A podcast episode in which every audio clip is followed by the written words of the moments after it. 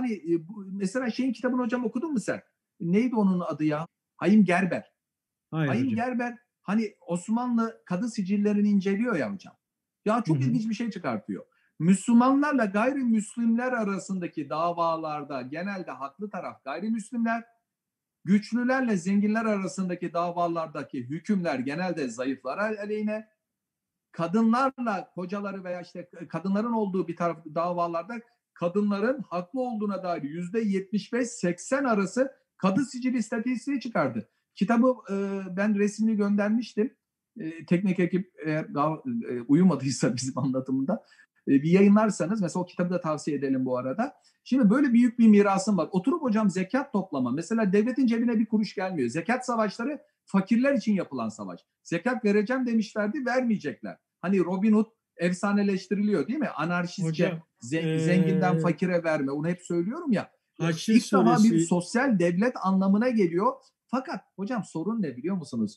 Mesela benim kendi arkadaş civarımda biz sahada hep aktiviteyle meşgul olduğumuz için sağ aktivitesinde işe yarar böyle maslahat ifade eden kısımlarıyla meşgul olduk. Yani teyzeler, amcaları bir anlatımda böyle duygulandıracaksın ne bileyim Çanakkale şu bu anlatımlarında ama asıl sahada olan bugünkü hareket içerisinde işte o insanı e, böyle duygusal olarak da bir motive edip burs kurban falan alacaksın. Onun dışında böyle düşünce derinliği yoktur. Burada şuna bağlayacağım hocam. Çok önemsediğim bir şey söyleyeceğim. Şimdi hocam böyle e, e, özellikle İslam tarihinde çokça örnek verilebilir. İlk samimi ihlasla inşa edilir. Kurucu unsurlarda hocam entelektüel bir uğraşı yoktur. Zaten olmaz. E, nedir? İhlas vardır, samimiyet vardır, inanç vardır, sevgi vardır. Bu endeksli yola çıkılır ve çok başarılı olur. Ve burada motive kaynağı bir şeyleri inşa etmedir. Entelektüel derinlik falan ihtiyaç da olmaz. Ve orada hocam büyük imkanlara kavuşulur, başarıya ulaşılır. Ama başarı, konfor zemini değiştirir. Travmatik hadiselere neden olur o konfor, şu bu falan.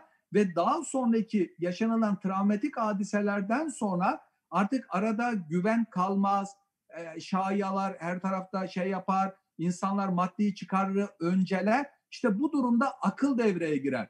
Bu insan insanın kurdudur anlayışının karşılığıdır ya devlet.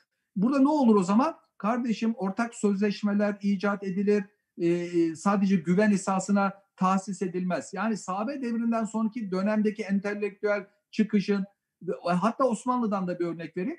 Osmanlı'nın e, siyasal teoriler konusunda e, 15. asra kadar daha doğrusu 15. asrın başı diyelim 1400'lü yılların başına kadar e, hiçbir kayıt kaynak bulunamıyor. Dededen babadan gördükleri örfi e, kanunlara göre bir ka- kabile olarak yönetiliyor tamam. Ama asıl e, deniyor ki bu işin uzmanları e, hatta o konuda bir makale tavsiye edeceğim sonunda. Harvard Üniversitesi'nden doktora tezi.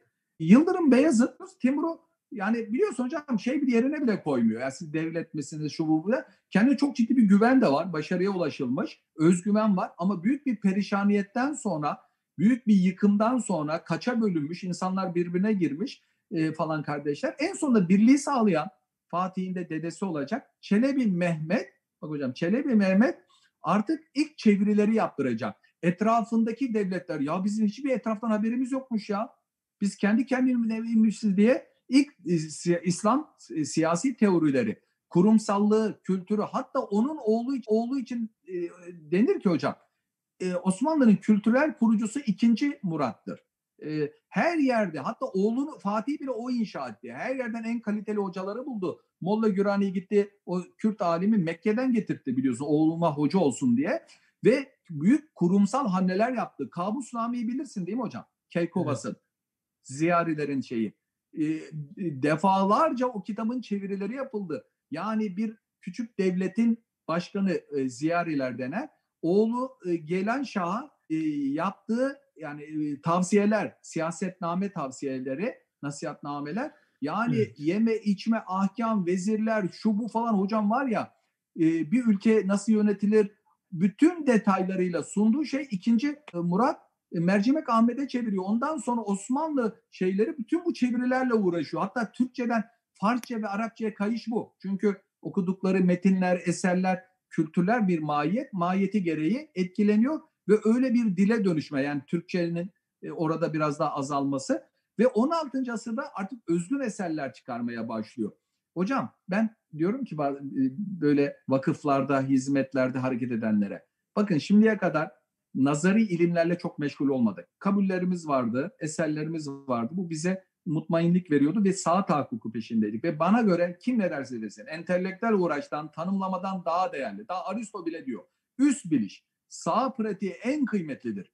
Türkiye insanının en büyük meselelerinden içinden çıkamadığı çocuğunun eğitim geleceği, çocuk okumuyor etmiyor. Ya bakıyorum benim arkadaşlarım eğitimde inanılmaz bir bilge, sağ pratiği. Fikir açıklama gücü yok belki çok fazla entelektüel şekilde akademik ama alıyor bir çocuğu enfes hale dönüştürebiliyor. Bak bu basit de alınacak bir şey değil. Kusurları da otururuz akşama kadar konuşuyoruz ama olanı da görelim, haksızlık etmeyelim. Ama ben şunu söylemek istiyorum. Bugün bu bahsettiğimiz literatürle hocam çok uğraşan akademik seviyede insanlar var. Hizmet insanı daha yeni yeni bak e, belki ilgilenecek. Fakat hepsi nazariyede kalıyor.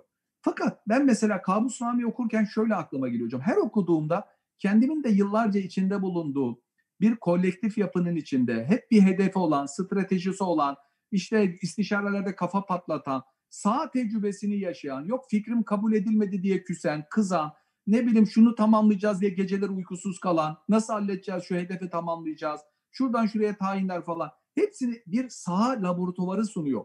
Meseleyi daha tefsir ediyor. Nasıl bugünkü yaşadığımız buhranlar, acılar Kur'an-ı Kerim'deki zulüm ayetlerine bize daha açılımcı oldu. Ayetler, hadislere Aa, hiç daha önce aklımıza gelmiyordu değil mi hadiseler?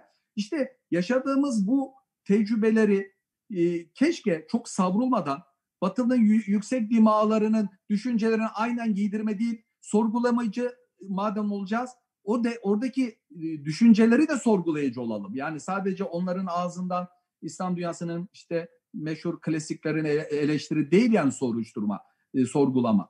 Velhasıl e, büyük bir laboratuvar sunuyor.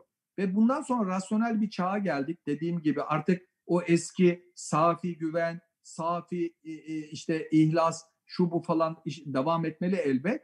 Fakat e, belli ki daha rasyonel temellere ve insanlarda böyle artık arayışlar içerisinde bu travma hiç değişmeyen bir döngü, bir gelenek, kaderi bir gelenek diyebiliriz yani.